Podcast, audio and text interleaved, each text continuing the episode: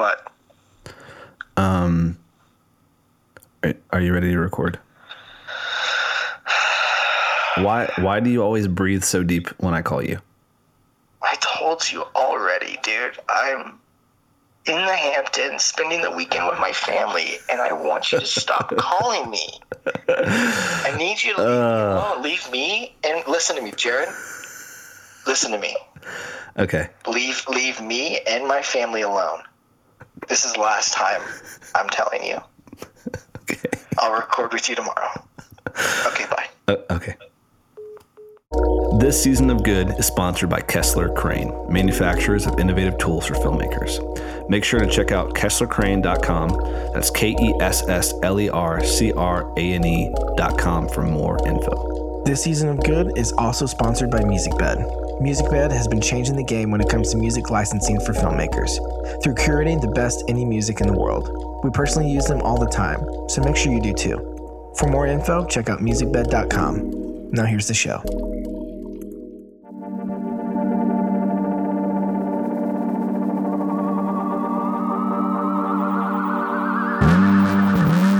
Hey everyone, my name is Jared Hogan, And I'm Christian Schultz. and this is Good.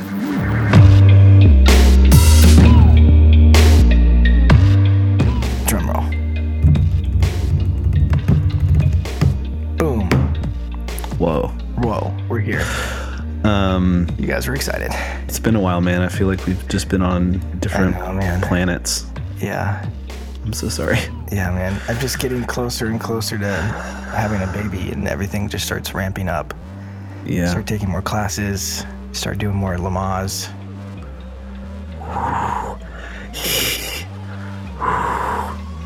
That was just. They teach you this thing in Lamaze where this, you know, when you're having a contraction. Sorry, we're gonna talk about having birth real quick. When you're having a contraction, you're supposed to find a focal point, like just in front of you, and do your breathing, but just focus on that point, whatever it is. and so we were in the class and we're practicing with like all these other couples and everything. It's pretty awkward. And then you, uh, you know, my wife just starts staring at me doing like breathing. And I was like, why are you staring at me? And She's like, you're my focal point. Wow. And I was like, That's that's, probably the sweetest thing I've ever had my I've ever heard my whole life. But you know, Yeah. let's not I mean, that aside from the fact that she was like forced to choose something, yeah, and I was standing in her way. she had no choice. But she said it's so sweet. She said, "You're my focal point." Oh, that's really sweet. If you know my wife, you know how sweet that is. That's sweet. But yeah, man, I'm excited to be uh, talking to you again and and having a good guest this week, uh, who has uh, recently just been nominated for a Grammy, correct? Yeah. For best music video uh, for the Leon Bridges River music video, I think it was. That is correct. Yeah. Um, it's an amazing video. It's an amazing video. So if you haven't seen that, I would go ahead and pause the show. Go watch that video. We talk about it a little bit, uh, but just so you can get a get a sense of of who our guest is today. And Jared, who's our guest? Uh, Miles Jay. Uh, yeah, it says it right there in the title. So I guess we should stop doing Just that. Just to reinforce, though, yeah, Miles. but yeah, we uh, we talked about a lot of things. What did we talk about, Jared? We talked about. I, I think my one of my like favorite topics that we kind of covered was uh, just hearing about Miles on set. I thought was really interesting. Yeah, Kind of true. how he conducts himself, how he interacts with people. Yeah. was really interesting. Yeah, Um, Anyway, uh, here's our conversation. Uh, Miles, dude, thanks for uh, making this work. We've been we've been trying to do this for a long time, so thanks for being flexible. No, all good. Yeah, thanks you guys. Thanks for having me. you sort of feel like getting a, getting uh, in touch with like an Indiana Jones or something. That like? Do you feel that way at all? Uh, no, no, I don't Wait, know. does Miles is Miles Indiana Jones? I wish. Yeah. Right, like we're trying to get in touch with him for like a secret like mission oh, or yeah. something, but it's just really hard, you know, doing it the the way we're doing it. Yeah, Yeah. I'm trying to have like more of a normal life. It's like I've been like f- put, putting a lot of effort into like being home, which is a new thing. Less Indiana Jones like. Less Indiana Jones, more like sitting at home and like sitting at a desk all day and be like, okay. Yeah. Um, yeah. yeah, Appreciate your patience. Well, tell me tell me about um, Tell me about growing up in Canada. I, f- I feel like there is uh, this whole crop of people that are from Canada that are very cool. Are, and I feel like you guys all know each other. Is that true or is that? We have like secret meetings, and basically our secret meetings, we like all get together and we eat like poutine, and then we say like, how are we going to take all these American jobs? We're going to like basically figure out how to take all the jobs in America, and then we like come down, and then we like take one city, and then we start spreading out to different parts. Yeah, of the country. yeah. And then we just get a green card, and no one even knows we're taking their jobs, you know. And then we go back home and wrong, and then it's all good. Like, oh, I hurt myself, and then Canada's like, come back. I'm like, okay, cool. Yeah, Chill. it's working. Uh, yeah, like growing up in Canada's, you know, I grew up in Vancouver. Um, and yeah, like Vancouver's like a super lovely city, you know, it's just beautiful. There's like a, f- you know, I kind of grew up in like a family that was like all involved in film. So that was like a very, you know, that was, uh, In what way? my dad directs episodic television. My sister's a director. Okay. My stepmom like was a post producer. My mom was like a props master. So like I was like either like growing up like Jeez. on with on set with my dad, or it was like like my mom was like the props master on um, like Happy Gilmore. So we would like I remember like clearing like the beer cans out of those like hats and shit. Like you know it was just like my you know it was like it was just like how I grew up, and I was like I am never gonna work in film. Like fuck this industry because I just I guess from from a first hand point of view, I was like wow look how hard this is. Um, like how hard you have to work and how like difficult it is. Like, you know, my parents were like doing well. You know, they were divorced. I was really young, but it was like they weren't necessarily like, wealthy, but you're like raised by nannies basically. You know, it's like Yeah. you just because they were never home. You know, they're always working. So you kind of like get I, from a very early age. I was like, okay, cool. This is like the level of dedication you have to have to to Yeah. do it. But yeah, no, I don't know. I have this like weird. I don't know. My dad, you know, tells me I was like conceived in a film trailer in Hollywood. I was like, okay. it's like, like, and when it was like his first job, and it was weird. It was like, and then my first like job was like a camera assistant. Was like on this TV show and this Western thing when I was like 17, and he like shot his like first show in Canada at the same location. There's like some weird shit like that. But anyways, Yeah, yeah, it's grew up in. Canada. It was cool. It just was like it's a small pond, so it's like easy to meet people and you know and um, kind of get things going. Right? Like Vancouver is very much a um, Vancouver is very much a um, uh, like technician town, you know. So it's like it's not really. Um, there's not really much like you know. I, I know some directors that have come out there that are like really talented. I just don't think there's much of like a, a scene as there is like in Toronto or or especially like Montreal. Yeah. Like obviously Quebec has like their own f- film community, which has on like some of the best directors going right now. Yeah. Um, So yeah, Vancouver is more like you learn how to be a technician, and then there was like, okay, you do this for like ten years, and you do this for like ten years, and I was like, wow, like Yeah. I don't want to wait like twelve years to be a focus puller, like Yeah. but you know, I kind of like paid my dues Right. a bit on set to like kind of, you know, definitely pulled cable in the mud for like many Yeah. long nights and did all that kind of shit, just so I could like you know you kind of get the get your hands dirty, and then you're like, okay, Yeah. There's only really one path that you're. So if you had that, if you had that kind of view going into it, like you didn't want to do it, what was the thing that uh, ultimately kind of drew you into it?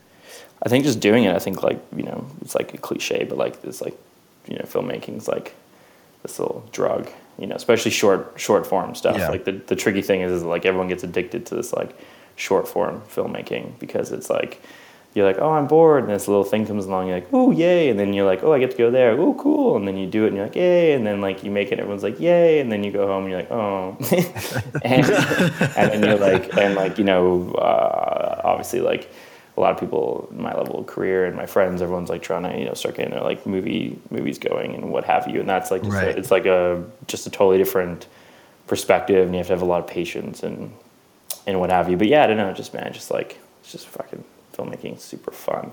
It's it's tricky because it was like Right. for me, it was like it was really stressful for a while, just because it was like you like uh, it wasn't it wasn't fun at the beginning. It was just like fuck. It's like there's all this pressure. My sister was making really cool stuff. My dad, my dad was like giving me edit notes, and if like I disagreed with them, it was like weird. You know, it's like your dad's like you don't disagree with your dad, uh, and so it was like for a long time it was like I don't think I was just making stuff that it was like I don't know, uh, not necessarily for like other other people, but it was just like making stuff that was like this is what it would like be good for my career or you know like X, Y, Yeah. and Z, and it was like it was it was you know that I had a very good base to kind of start in filmmaking. Like my dad was kind of like, look, I'm never gonna call someone for you to get your job. We're never gonna call anybody like help you. But like, here's my Rolodex, and like, you can call anybody, and like, they might like me, they might not. like, see what happens. um,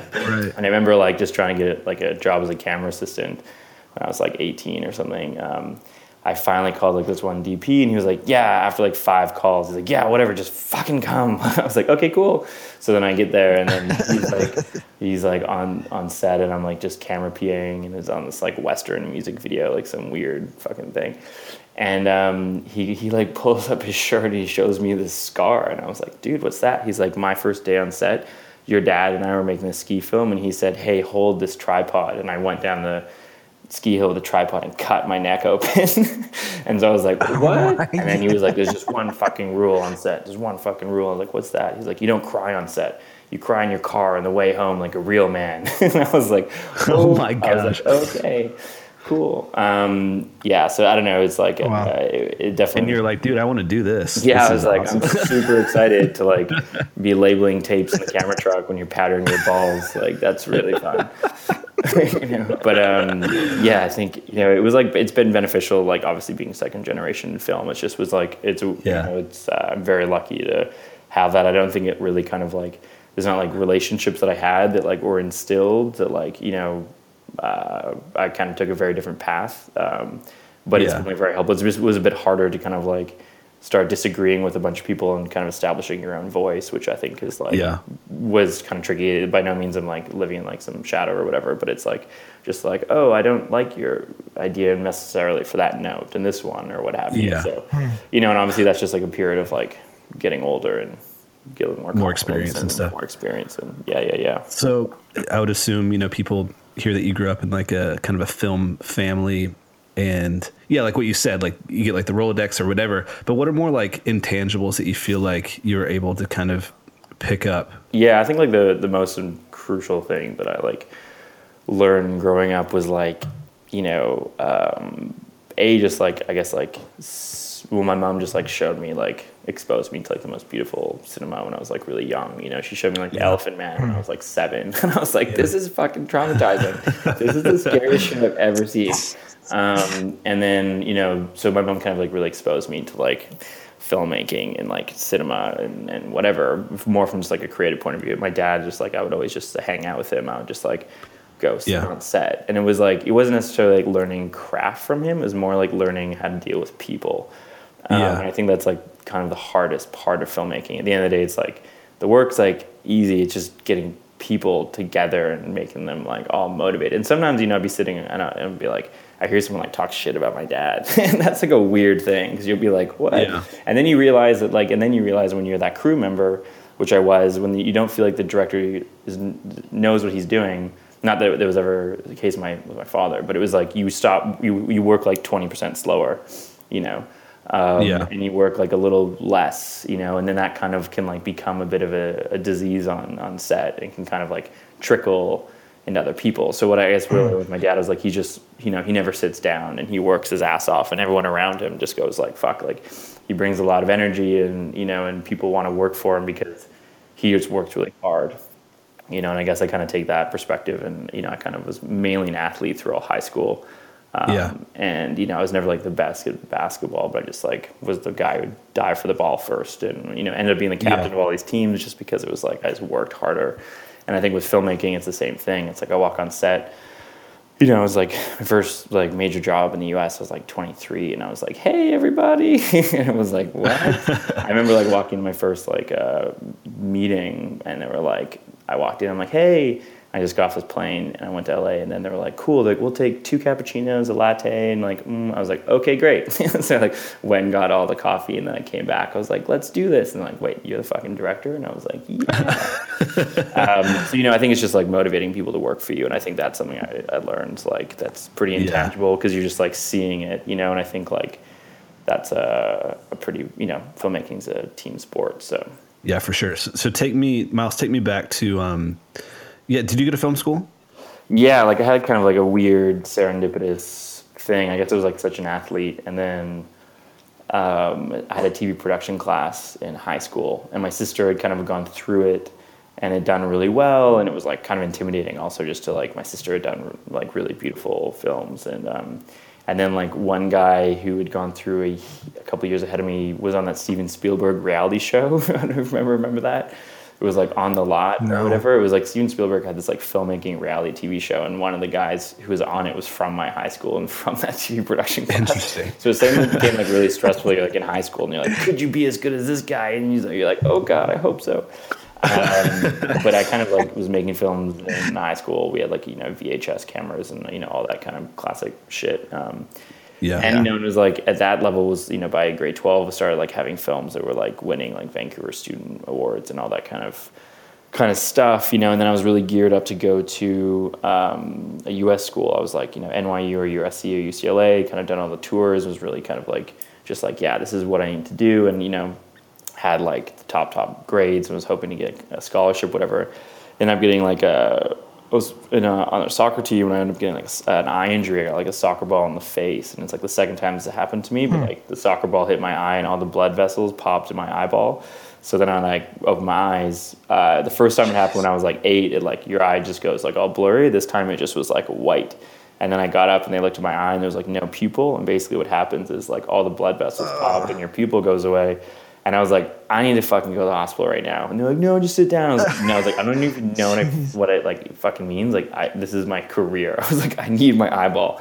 And uh, I was like, I need depth perception. And and um, anyways, I went there and, and then in the at the hospital, they were basically like, it's the second time this has happened. They're like, you have to basically like not move your eyeball so the blood can drain out of your eye to get your vision back. yeah, so it was like they're like, okay, it was like grade twelve, right before my SATs, and they're like, you can't move your oh my eyeball. gosh. So suddenly I was like out and went back to school, like missed my SATs, like missed everything, and I was like just trying to scrape to like stay to go to even Canadian schools. So then I, then I ended up getting rejected from like basically like all the schools I wanted to go to in Canada. Well, not all of them. I wanted to go to Concordia with all my friends, and like UBC rejected me, and then the, the Toronto University Ryerson accepted me, which was like a, it's like a you know it's a good Yeah. program, whatever, and a lot of strong people come out of it. But it was definitely like mm, maybe like my like eighth choice. and then I went there and they were Yeah. like, I was like, I got, I was like, fuck, what am I doing here?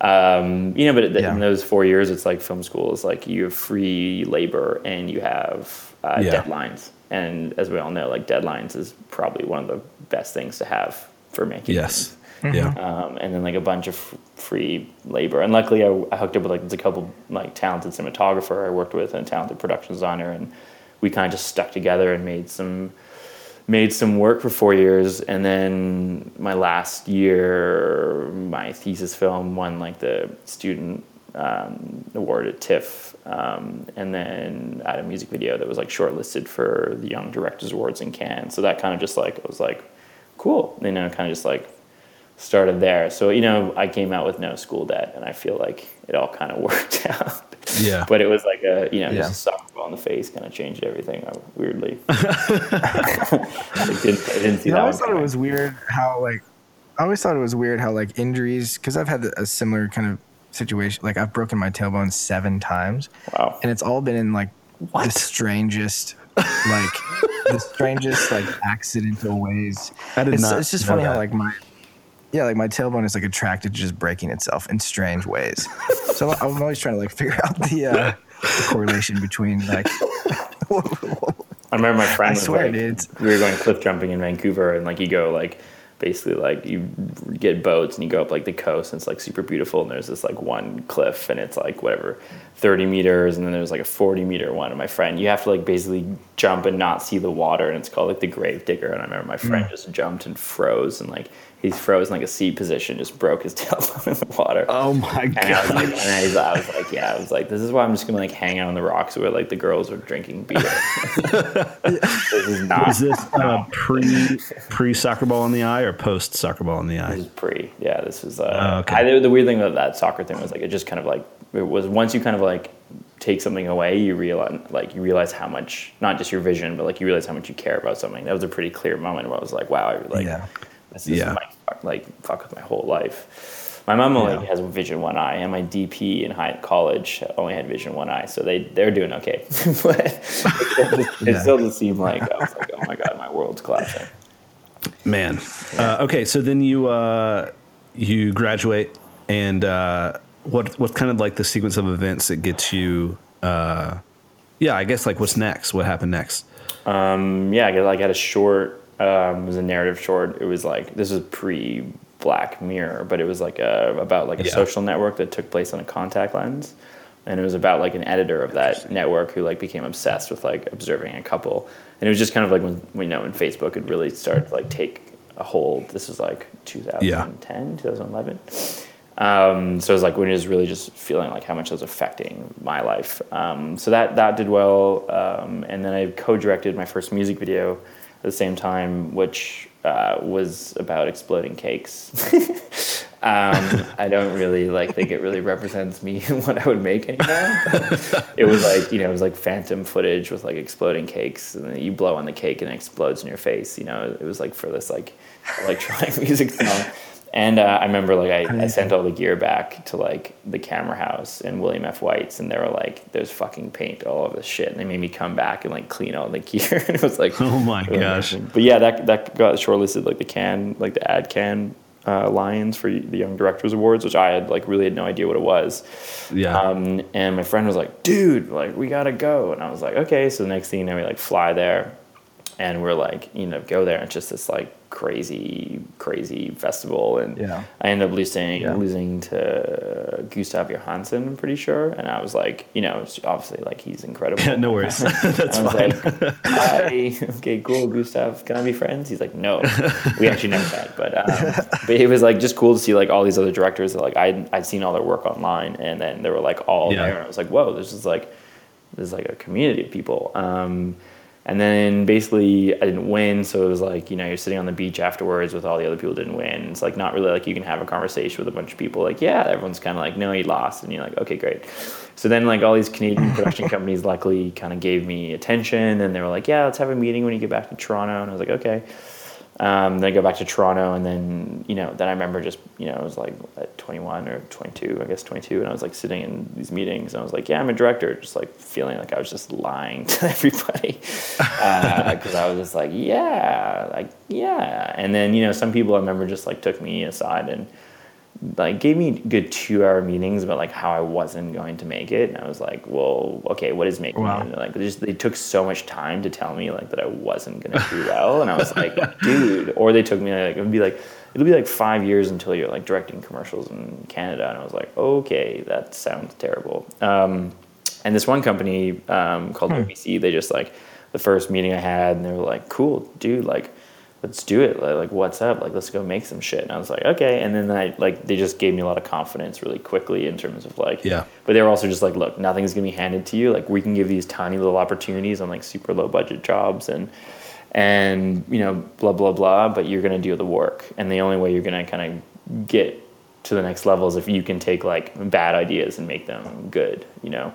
Yeah. Um, so then we ended up doing this. I was really into like uh, interactive filmmaking at the time. I don't know why. I just I thought it was like new cool shit that people were doing. But we did this like interactive film called Carly's Cafe, which is like based off this girl's experience of being autistic, and she you know um, she wrote a book about her experience, and she's nonverbal, and her parents didn't know that she had like the brain capacity that she had. They thought she was like had the brain capacity of like a, a three or four year old, and she was like 13. She sat down and wrote like my teeth hurt on a computer, and they were like, "What?" And so, so then she wrote a book about being autistic, and she wrote this scene about her feeling being at a coffee shop, which is like everyone knows what that's like. So it was taking something that's really kind of mundane and showing Yeah. how her experience becomes extraordinary. And then, yeah, then went back, and then that got shortlisted for the Young Directors Awards the next year, and then ended up winning. So that was nice. Um, and then yeah. and then after that, that's how I got reps um, by a Swedish production company, B-Reel, which was like it's a really strong company, and they were doing like the best kind of like interactive work at the time, which I was really into. And then um, Yeah. was there for two and a half years, and they kind of really like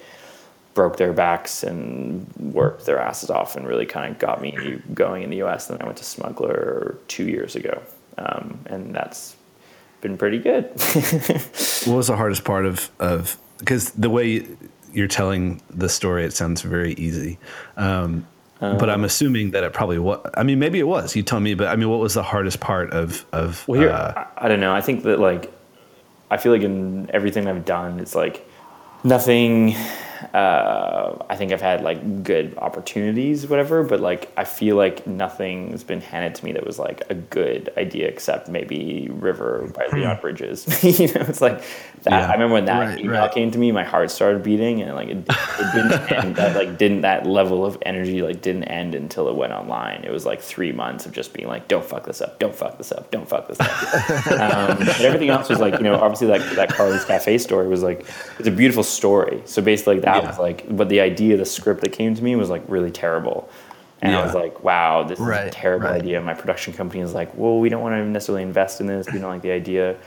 Um, but I was like, look at this story. Like, look what this is. Like, if you tell it, if we just tell a piece of this, like, people are gonna like, you know, really feel Yeah. something. Um, and that kind of hap- that kind of happened. The same thing with like I did this like ESPN thing with Smuggler. It was like my first job with them. Um, uh, that was like you know it came in with like trying to tell a bit of a different story, and I was like, no, like this is you know Fletcher is such an inspiring person, and his story is so incredible, and like you know we still chat to this day, and he's just like you know when you when you kind of see that there's something there, um, Yeah. and if you can tell the story Yeah. properly, then you kind of do it. So I, I guess I like I don't really feel like I've been like handed like I didn't I didn't really like come out with like oh I made that video that like launched my career or I made this thing that like Yeah. like blew me up. I kind of just like consistently like chipping, chipping, chipping, Yeah. chipping, and just Yeah. like it's just been this kind of steady rise. And I think Yeah. I think what's been good about it is that like it's taken it's given me the time to like hone craft, to, like hone know what I'm good at and develop instincts. Like if I just kind of like out of college did two things and suddenly I was like thrown into stuff, which you know happened a bit. It's like you know you kind of stumble. Like you know my first commercial in the U.S. was like well over a million bucks, and I was like flying around the world, and I had no idea what I was doing. I remember like going to a hotel in like Hong Yeah, Kong, and they yeah. set me down, and I was like like here's the cast. I was like so do I pick these people or like what do I do? Like I was like just so freaked out. Um, so you know it's Yeah. like that was like that was too fast, and you know the job like. But you know it. Uh, I think it's just been like a nice steady kind of steady kind of pace, which I think is has been healthy. Yeah. Miles, when you like get a script or an idea that, like you said, is kind of um, maybe lacks a little bit of creativity in it, like how do you approach um, taking a crack at it? Do you know what I mean? Like how do you just like break it down to to something that you're actually going to be behind and enjoy? I think you just have to like be prepared to kick yourself off jobs. Um, you know, with a music video, it's like you obviously like I just kick myself off too, which I kind of regret one of them, but I kind of don't regret the other. But it's like you know, What makes you kick one? What, what makes you kick yourself off? like this is the only way I think it can be good. So basically, it's like I think that the whenever I've started a project that like I didn't know really how it was going to turn out or how how I could make it like gr- good, it always goes yeah okay it's like a good B B job you know it's like maybe it goes into real Yeah. yeah. It's only when you like get the job and you're like oh wow this is this is the way and you're like I feel this is like how you do it. And a lot of times that's like changing or like evolving an idea or like you know sometimes it's like a whole left turn. You know and a lot of times you know on music videos and commercials um, especially on commercials because like they've been writing the script for like months and has to go through testing and blah blah blah. It's like you know there's a huge Right. amount of work they have to do to get the script to a certain level that sometimes you they're just like look we can't we can't do that you know so you have to be prepared to like say goodbye to jobs and kick yourself off jobs and i think what's what's good about that is then um, if they do the job and it's not good, they'll be like, hmm, fuck. like that was maybe the right way to go. And a lot of times Yeah. jobs like agencies and like I don't think it's music videos, but with agencies have come back and they've been like, okay, cool, like like let's take a crack at this one and and what do you think about this? You know, and I, I guess like most of the jobs I do, like I'm lucky that I feel like most people come to me to like trying to take something and like put evolve it, you know, it's like it's just the, just the way like I would bring someone to a cinematographer. I don't tell them everything to do. I'm like, you go do what you're good at, and then like I'll like be like, okay, that's cool. So with music videos, it's a bit tricky because you're obviously starting from like a scratch idea, and you know sometimes recently with music videos where I've kind of like pulled away from them is like when it when it was getting into like bigger artists, I was like, we're basically just making an ad for that artist, and I was just like not really into Right. not really into doing that. You know, I think music videos are a great platform, but it, you, it just has to kind of all click, you know, or else you're just like Yeah.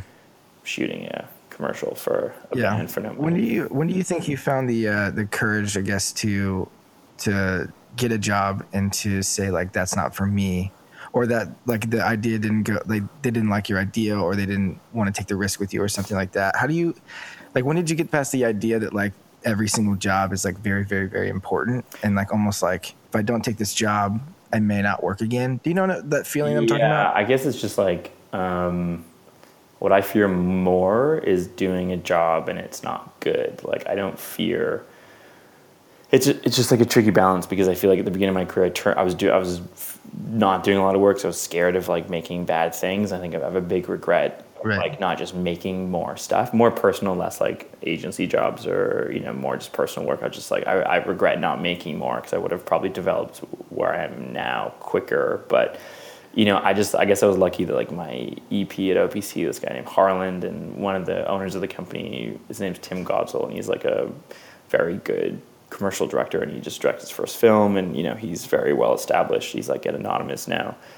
Um, he just they just both told me that advice. He was like, "Look, you just like you do it. That has to be good, and that's that's just the way you do it." You know, and I think that in treatments, especially, it's like you need to present yourself with confidence and and a vision and Yeah. you're like this is the way it is and you if you go like this is the way or we could do this or we could do this they're like oof i don't know and then now you're making me nervous You know, Yeah. they're all freaked out because like their jobs are on the line and their reputation's on the line and they've been they might shoot two jobs a year or one job a year if you're at an agency sometimes you know so like this is high stakes for them and so you got to be like this is just Right. the way and this is like the only way i see it being good and you know i think that there's a lot of there's some jobs where I haven't done that, and I'm like, woof, I really, really regretted, regretted not doing it. You know. wow Right. Um, but I think I, I don't think you can make decisions based off fear, and I think that's like something to learn. You know, Yeah. I think like you definitely there's a there's a balance. Sometimes you're like, yeah, you got to do that job because like it's gonna like buy you living for six months. You know, and you need to have like Right. part of a practical part of directing is like having enough money in the bank account to like turn down jobs and that's like a really important thing is if you don't have like you can't develop like a little bit of a nest then you're like oh my god i need this job because like AT&T is going to kill me Right. you know? And I, so there's a there's a balance where it's like you need to kind of make a certain amount just like and for me most most of it is like writing money you know? It's like you uh, sometimes you just need to make a little cash just so you can like write for a a bit of time and create work you know? Most of the work i try and do is all created for myself and i try and originate it. So um, yeah, if you're just kind of going per job per job, you kind of don't give yourself that. So sometimes you might have to do a job you like don't love as much as some other ones, but you know it'll provide you X, you know, and X is a means to an end. Now, if that X becomes bigger and bigger and Right. bigger, and your X now becomes like you have a house and a car and all this shit, then you have those like handcuffs on, and then you're screwed. So it's like Right. balance where you're like you can't, you know, you got to kind of like keep your overhead low, but also you know Yeah. be responsible. All right, Miles, let's zoom out a little bit. Um, and uh, maybe if you have a, a good experience, you can you can uh, share it with us. Uh, what's like the biggest mistake that you've made Oh fuck. on any, on any project?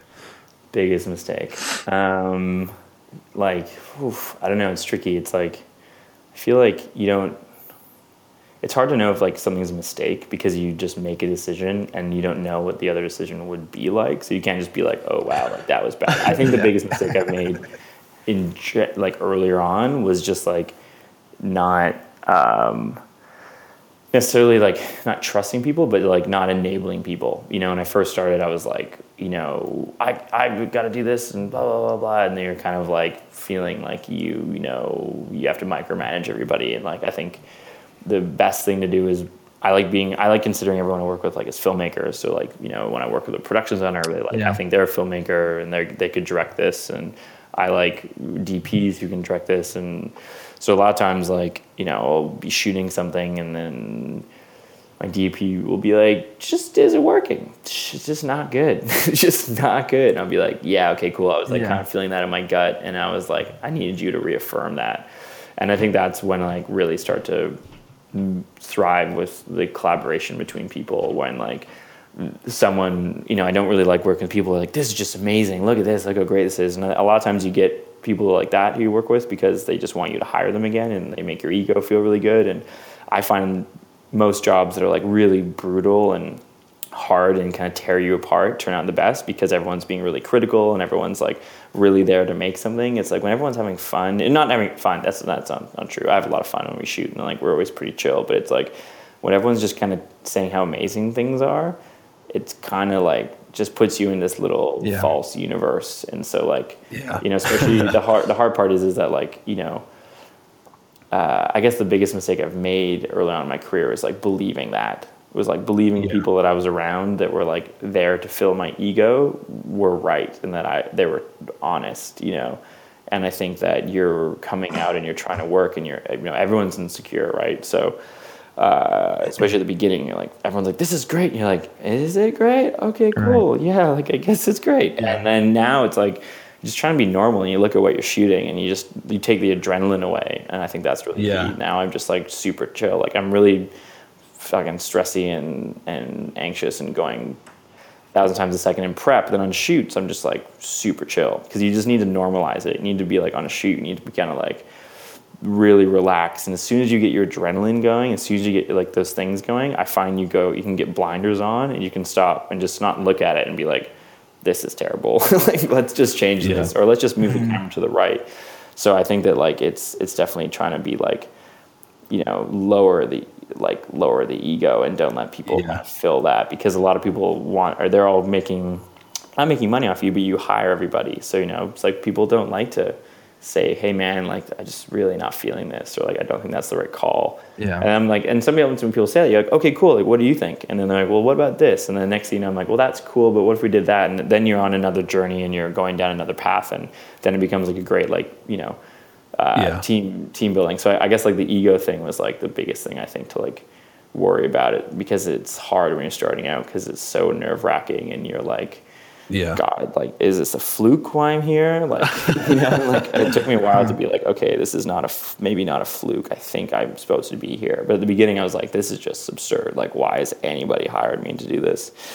Um, so yeah, How hard is Yeah. that to like balance that when you know like you're you're flying over the world and people are paying you a lot of money to make stuff uh, and they're patting you on the back and you're hiring them and they they they feel obligated to maybe like be complimentary. How do you keep your your uh, head straight when all that stuff is kind of swirling?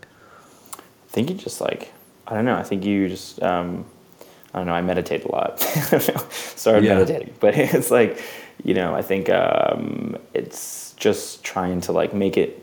It's like it's it's weird because it's like one time it's like you can come across like you know such an ungrateful person because you're like oh you're like in whatever some cool part of the world doing X and you're like complaining about something, but it's like you're just there to make something good. If you keep it that simple, it's like, you know, it's not um, it's not uh, anything about anything else. Like you can easily be just kind of mystified by like the process and like oh suddenly Yeah. you're like I you know I can't afford my rent, but I'm at this like dinner in this restaurant I could never go to, and you know what I mean. Like and then you're like Right. it's easy. It's really easy just to get like mystified by all that. And I think I was for a, a, a good couple years, like coming out of college, because it was just like just hit really fast and really quick, and it was like.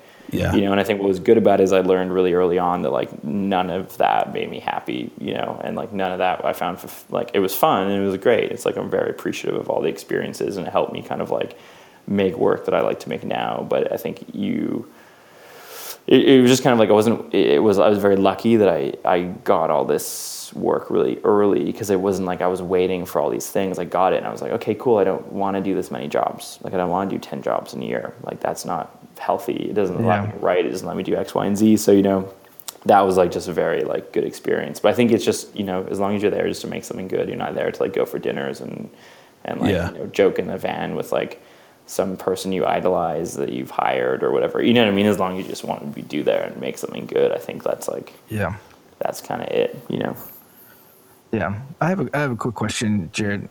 I'm kind of on that uh, topic. Um, on the on the side of a little bit more of the working with clients and stuff like that. Have you ever had to bullshit your way into a job? Well, it's like a uh, yeah, it's like not tricky. It's just like you need to often with with anything, whether it's like you need to sometimes like steer a ship and make it feel like it was somebody else's idea, you know. Um, and that's how you just ha- can't have an ego and get out of try and get out of like ego battles, you know. So sometimes you're like, okay, their their script is Y, the client wants Y, but like X is really what they want, or like X is what I think will make Right. it good. You know, because sometimes they're like, you know, we want something young and cool. I'm like, okay, but you know, you guys obviously aren't, um, and uh, and not necessarily the agency people, more like a client or whatever, and they're like coming to you to give them something, you know.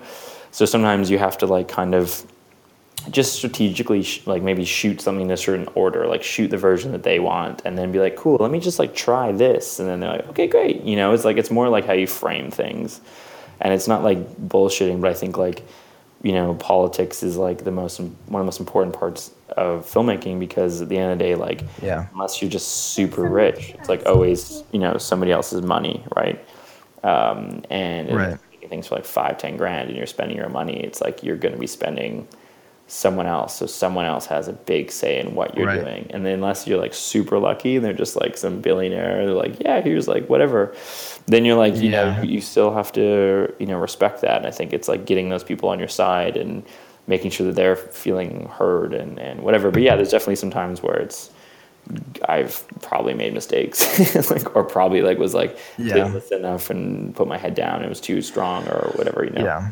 But it's that's just like that's balance. Do you think there's like actual practical things that you've discovered to, um, and like also just clarifying, like it's not you're not manipulating things. You're not like trying to actively kind of manipulate a situation, but just like how do you go about, um, like what are some tools that or, or some ideas that you've discovered to get people on your side, even from just a crew level? I think listening is like super important. I think like when it comes to like clients and whatever, it's like listening is like the most key thing. Sometimes like most people just like are there and they you know they want to put you know their stamp on something. They've been working for it just as long and they have their own ideas. Like listening is like super critical, and sometimes that's just like uh, you know what needs to be done. I think that um, it's just it's so it's so hard because I think like it you can't it's so hard to say like specific examples because it's just like every day is so different you know and i think what i like about Right, filmmaking what i like about directing and why i like directing more so than probably other crafts is like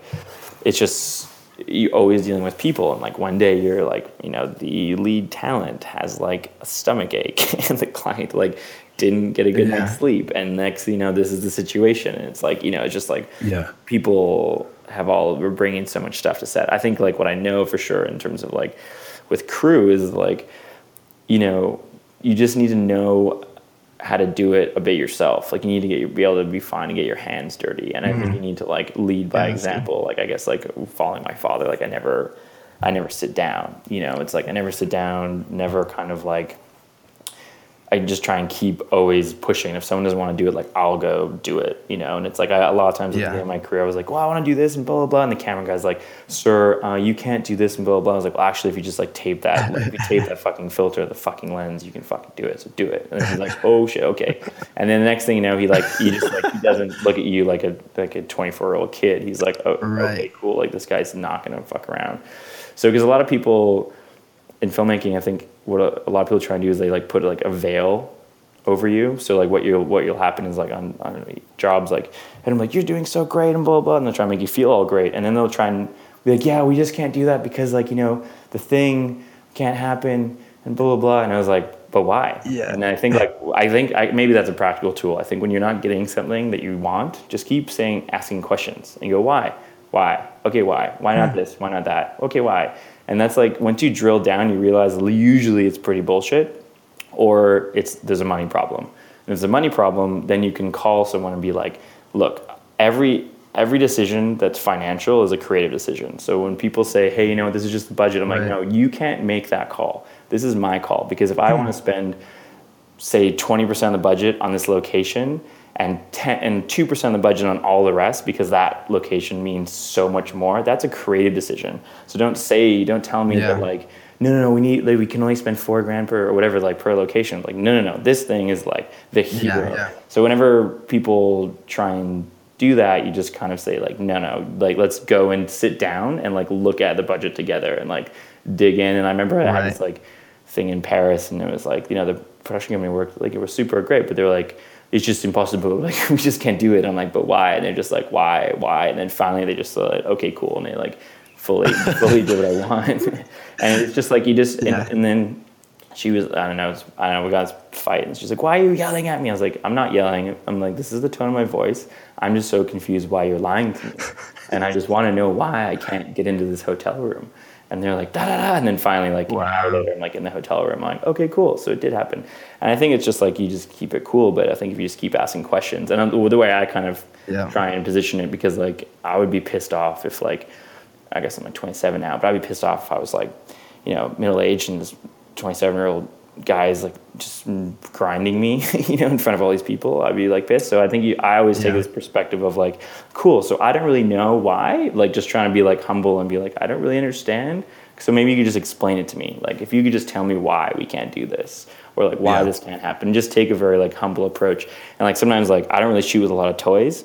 So sometimes when like a toy comes out, all these guys are blah blah blah blah this thing and blah blah blah. I'm like, cool. So just like, do you want to explain to me? Or like when somebody when you know you're working with somebody they don't know and they're trying to like posture over you, you're like, cool. Just tell me how this car mount works. Or like, what's the better one? I'm like, you guys know better than me. So like, why don't you tell me about that? Like, just not trying to pot like not trying to pretend like you know what you're doing. I think is really important. I think when I was a camera assistant, someone told me he was like, if you make a mistake once, that's okay, but if you make the same mistake twice, like you're gonna be fired. So if you don't understand something, like ask. Like asking questions hmm. is never never be embarrassed about that. And I guess that's a practical thing I think is really important, especially when you're like you know, fuck, there's so much to learn. You know, it's like in, Yeah. I think you just like take a humble approach, like, cool, like, tell me about that. Cause I have no idea. Like, tell me why we can't shoot that at dusk because I really, really want to, you know, and, and then, you know, and then people, you bring people on your team as opposed to like, I think some people, you know, would be like, no, I want to do that. And they'll put their arms up and then the producer, then you're in a fight and then you're in a battle and then you're not making stuff with people, you're making stuff against people. Yeah, And like, wow. usually on a producer, if I haven't worked with them, and I'll be like, or people I don't know, I'm like, look, just don't be an accountant. Like, help me make this. Like, let's make something together. We're Yeah. gonna spend two and a half weeks together. Let's just make something, you know. And if we're gonna go through stuff, but like, let's do it together and let's make stuff. But if if sometimes I've had people I haven't clicked with, and they just like they make it a fight, and then I'm like, why are you making this so tough? like, why are you doing this? Like, let's do this together. Yeah. And then I think that's that's maybe a practical thing and a perspective that will help. What what have you found is like the uh, the outcome of of being that way or um, yeah approaching things that way like just from a, a relationship standpoint I, I don't know. I think like I'm lucky that I think I have like a good relationship with like a lot of crew members and producers, and I think that's like just kind of evolving. Like you, I work with like the, same group of DPs all the time. Like obviously they're always like running around and like shooting amazing stuff and unavailable, but you're kind of like balanced in the same group. Like producers, I kind of click with production designers. I think, you know, I guess like uh, trying to work in a more like calm, meditative kind of present way. I think makes people feel like you know uh, a bit more at ease. You know, they still and then you still got to be like, no, if it's not good, like dude, like we're buddies and we're laughing in the van five minutes ago, but this doesn't look good. Like we need to fix it. And Yeah. go, okay, cool, but they they respect you, and I think it's like people enjoy the process. I think there's just like there's a lot of directors who like make process like harder than it needs to be. And I guess I just never wanted to be a, a, a director where people go like, "Damn, that guy's fucking asshole." you know, it's like, and I'm sure some people think I'm an Right. asshole, but it's like I, I, I think I'd much rather be a director like, yeah, man, working with him was like super chill. The guy like knows knows what he's doing, knows what he wants, but it's like he also made the process like fun. And I think sometimes like, you know, even like my DP on a job, I don't know, I'm not gonna like get into details, but like we're really good friends and we had like a head to head fight and it was like things over email before shoot and it got really gnarly and you know, and then like the next day on set, we just sat down. I was like, dude, this is this was what happened. I really don't think that was fair. And he was like, well, I thought this was happening. I was like, well, this is miscommunication. And he just like hit it in the head. And then Yeah. five minutes later, we're like laughing and like joking around. You know, and I think it, Right. as long as you're kind of just like honest with people, I feel like I don't know. I think people also just be I don't know. I think people just make things harder than they need to be because sometimes it's like Yeah. out of insecurity and it's like let's you know flex my muscles and let I don't know. I don't know. I think I just like to have people enjoy being around Yeah. on a job. And I think I think that you just get this like palpable feeling, especially when everyone's like happy to be there. And it's not like everyone's laughing and jo- joking. Everyone's like really focused and serious. But it's like there's this feeling when people like respect you and everyone's happy to be there. And that's when you really make like beautiful stuff.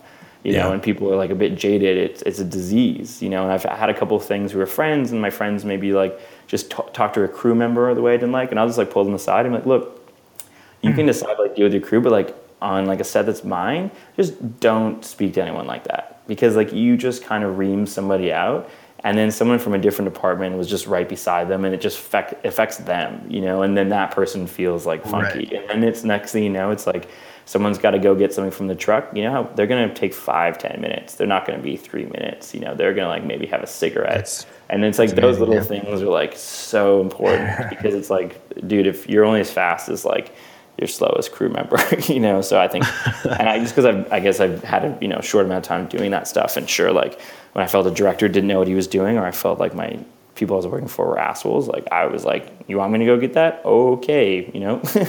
Gonna go get that. And then like you know it just take longer. Yeah.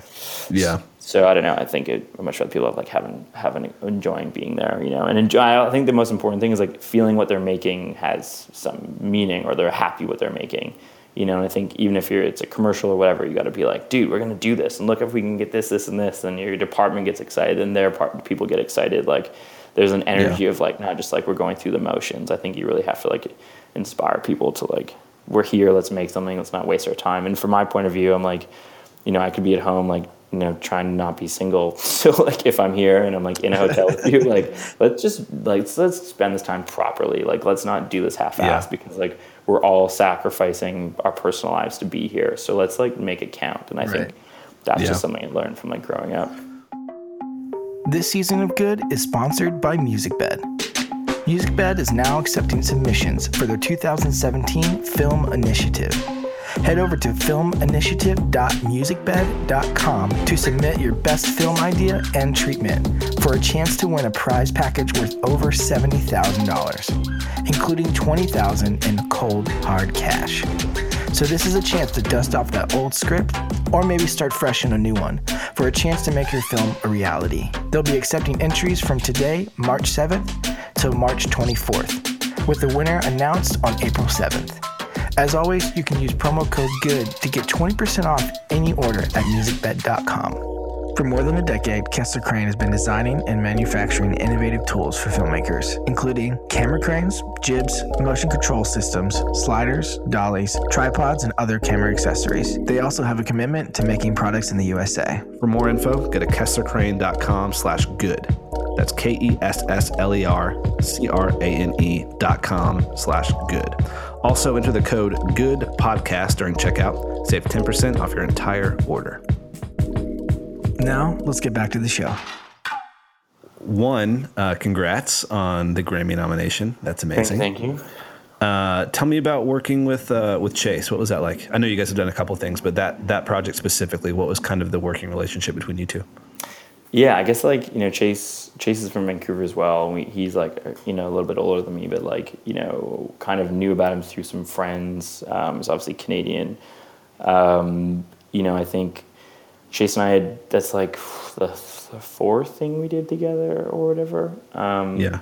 You know, and Chayse like you know, I think I have to give a lot of credit to Chayse in terms of like I think he taught me more than anything about like how to be creative on set and protecting set as like being a creative space and I like owe him a lot of credit to that because like well, you know I used to be like okay cool here's my shot list like ding ding ding ding ding like let's get it bam bam bam bam bam. Mm-hmm. And sometimes you know he'd be like let's just stop and let's just like everybody leave and let's just like look at what we're doing and I'd be like why are you talking so quiet you know, and then uh, I would be like, you know, Chayse is like at the beginning, I was like just so like, and like Chayse, if you're listening, I'm sorry, I like I love you, but it was like it was really intimidating. It was by it was so intimidated by Chayse at the beginning because I was like, man, this guy is like so much more more intense and hardcore than me. But it, it's like what he really taught me was this like this idea of creating something in that moment and finding something that's special in that moment, and Yeah. and I think you know, I used to kind of be a bit more energetic, a bit more frazzled, and I think uh, he taught me so much about kind of like I think the, a more like meditative presence of being on set, um, and that that I guess when you kind of like lose this sense of like here's my goal and what I'm doing, it kind of like you can look at it a bit more objectively, and I think things can kind of like evolve more. So like you know, for example, we were shooting this like this one scene, of one of the girls in in um, in Baltimore where she walks through uh, these project housings and there's all these like poles or whatever, right? And there's all these Yeah. poles, and I guess when I was doing all this research for it, I was hanging out, and I always thought it was so beautiful when all these poles had all these um, clothes, like sheets just blowing. I just thought it was really beautiful. And I kind of wanted to do this shot where you're on this girl and you see all these whimsical um, sheets blowing in the wind, and then you come out of it and you reveal like where she is, you know. So it's kind of this like tenderness found in something really hard. Yeah. And so, you know, we were shooting it and it just wasn't working. and it was like I was trying to force it and it was like this and blah blah blah. And Chayse is like, Maya, let's stop and let's think about this for a moment. And it's like, you know, it's just hammering, hammering. He's like, no, stop. This just isn't good. And I was like, yeah, I agree. This is like not working. So then we just like crew takes like five minutes. Everyone just stops. We're like, you know what? maybe all we really need is just like on her back and we see these like poles and they kind of look like crucifixes like there was something kind of metaphorical about that in itself and Yeah. and then we just found a shot that ended up being way better and i have to give like a lot of credit to chayse because he's again he goes you know it's so easy on set it's a bit uncomfortable but what i do now is like you know you you location scout and you see a bunch of stuff and then you i always try and get my dps to come before the tech scout you know because if they just come in the tech scout there's nothing creative for them to do. So i always like shortlist my locations and then i get the dps try and get them a bit earlier and then we go to locations we pick them and then sometimes we'll even like like when chayse and just uh, like that malkovich little short thing we went Chayse and I went back to the locations, just me and him, and it's like and or the production designer was there, and we like creatively like sat in the space and talked about it, and just took the time because as soon as you go into a tech scout, the tech scout is all like there's a whole crew is like bam bam bam bam bam like do this do this and this back in the van, and then and then you're on the set and then you're shooting, and like the creative time's a bit op- over. So if you've already kind of like had mm-hmm. all these creative conversations before your tech scout, and you've kind of really digested them, you've had dinner later and talked about it you've had this time to really kind of like know what you're doing. Then the tech scout, it's just purely technical, and you don't have to like talk through shots too much. It's just kind of like this is what we're doing. Um, and then on the day, because you guys are like you've prepared so much, you can be spontaneous, and I think that's like the perspective that I like. I've tried jobs where I was like, let me, I'm just gonna go in and just do it all off instinct, and like, well, that's not very good. and then I've done jobs where I'm like, I'm gonna plan every single little detail. It's like the finest core, and then it's like so soulless, you know. And I think Yeah. like you know, as Denis Villeneuve like you know says, you know, it's some, some interview I thought was really nice. He just was like, I prepare to be spontaneous. So he was like, I prepare like hmm. every detail so I can forget it all. And it's kind of like to be cheesy and talk about sports, but it's like the sports metaphor. You practice, practice, practice, and you get on the game. If you're thinking during the game, you're not going to be present, and you're going to make a bad pass, and you're going to make the wrong decision. Yeah, And right. if you're not thinking, and if you're there, and you're just kind of like reacting and feeling things, and I think that's really important. It's like on set, it's so easy to like have. I think directing is like this combination of being super practical and super in, intuitive. You need to kind of know when to put the intuition and when to put the practical mindset. So like Tech Scout, sure, this is like you know being very practical and, and it's all intellect. And then when you're on set, you need to be like more on your gut. And you're like, this isn't feeling right. I don't know why, but let's just follow this other thing. this feels kind of better. You know, and I think when you're on set, sometimes you're just thinking like, wow, I was like, I got four minutes, blah, blah, blah. And sometimes you just need to go like, cool, like we're going to set the shot. Like I only want the AD here and the talent. And a lot of times like it's really uncomfortable because you'd be with all these people and we're all laughing and fun. Okay, cool. Now everyone leave. Everyone walk away. And then Yeah. like we're just gonna figure this out. And sometimes, especially with blocking with like actors, it's like very adamant about like protecting that as like a creative space on the day. So it's like sure, even if it's not working, if we have an hour and a half to shoot the scene, I much rather spend 30 minutes like blocking it and making sure like what we're doing is really special. Mm-hmm. And I think with Chayse, what I think, you know, what he really brings is a lot of times he's like, there's just nothing special about this. Let's find it and make it special. And I think, you know, he adds those little elements, you know, and, and the same thing is like with other DPs I work with. I think everyone I work with has a different way of getting about that. I think Chayse is, you know, is, is great at that, but I think everyone, everyone does the same thing. It's like, you know, with Chayse, on set with Chayse, it's a very different experience and I would be with like, you know, Steve Annis or Evan Prosofsky or like Jody Lee Lipes or just like most recently like Greig Fraser. Like they're all very different experiences, but we all like I think they all feel the same at the end, you know. So, but I think Yeah. Chayse, we just like on that job, we kind of got to this place where we kind of had like trusted each other, and we both. I really like how delicate he is with the camera, and I feel like that was Yeah. really important in that in that video to um, frame and shoot people in a way that like felt really respected and, and delicate. You know. So, Miles, Yeah. you're you're uh, balancing all of these things in your mind, trying to create space for um, to be creative, and then also be like really over prepared. And then you walk on set and John Malkovich is waiting on you to direct him? Uh, Tell me about that. So John's like the sweetest, sweetest man ever. So like I think you know we we did like three things for him, right? We did like this little short film thingy, and then we did um, these two spots. Um, and the first thing we did was the two spots. Um, but like I had previously had flown to New Orleans and like with the agency and and um, had uh, like a seven hour meeting with him where I was just like just download, just tell me everything, and like I Yeah. learned like you know John basically his foray into acting was his dad was like really strict. He's like, how could I just piss off my dad like so much? You know what? I'm gonna do the stupidest fucking thing for university. I'm gonna go into costuming for university just to fuck with my dad. So he went into costuming and was like doing wardrobes for theater. And then he's like, you know what's stupider than like or dumber than being in, in, in costuming? He's like being an actor in theater. How ridiculous!